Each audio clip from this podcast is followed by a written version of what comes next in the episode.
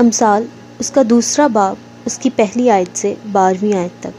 आए मेरे बेटे, अगर तू मेरी बातों को कबूल करे और मेरे फरमान को निगाह में रखे, ऐसा कि तू हिकमत की तरफ़ कान लगाए और फहम से दिल लगाए, बल्कि अगर तू अकल को पुकारे और फहम के लिए आवाज़ बुलंद करे और उसको ऐसा ढूंढे जैसे चांदी को और उसकी ऐसी तलाश करे जैसी पोशीदा ख़जानों की।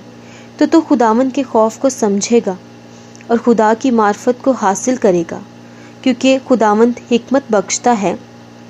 इल्म फ़हम उसी के मुँह से निकलते हैं। वो रास्तबाजों के लिए मदद तैयार रखता है और रास्त रो के लिए सिपर है, ताकि वो अदल की राहों की निगाहबानी करे और अपने मुकदसों की राह को महफूज रखे। तब तो सदाकत और अदल और रास्ती को, बल्कि हर एक अच्छी राह को समझेगा। क्योंकि हमत तेरे दिल में दाखिल होगी और इलम तेरी जान को मरगूब होगा। तमीज़ तेरी निगाहबान होगी, फ़हम तेरी हिफाजत करेगा, ताकि तुझे शरीरों की राह से और कचकोस से बचाएँ। आमीन।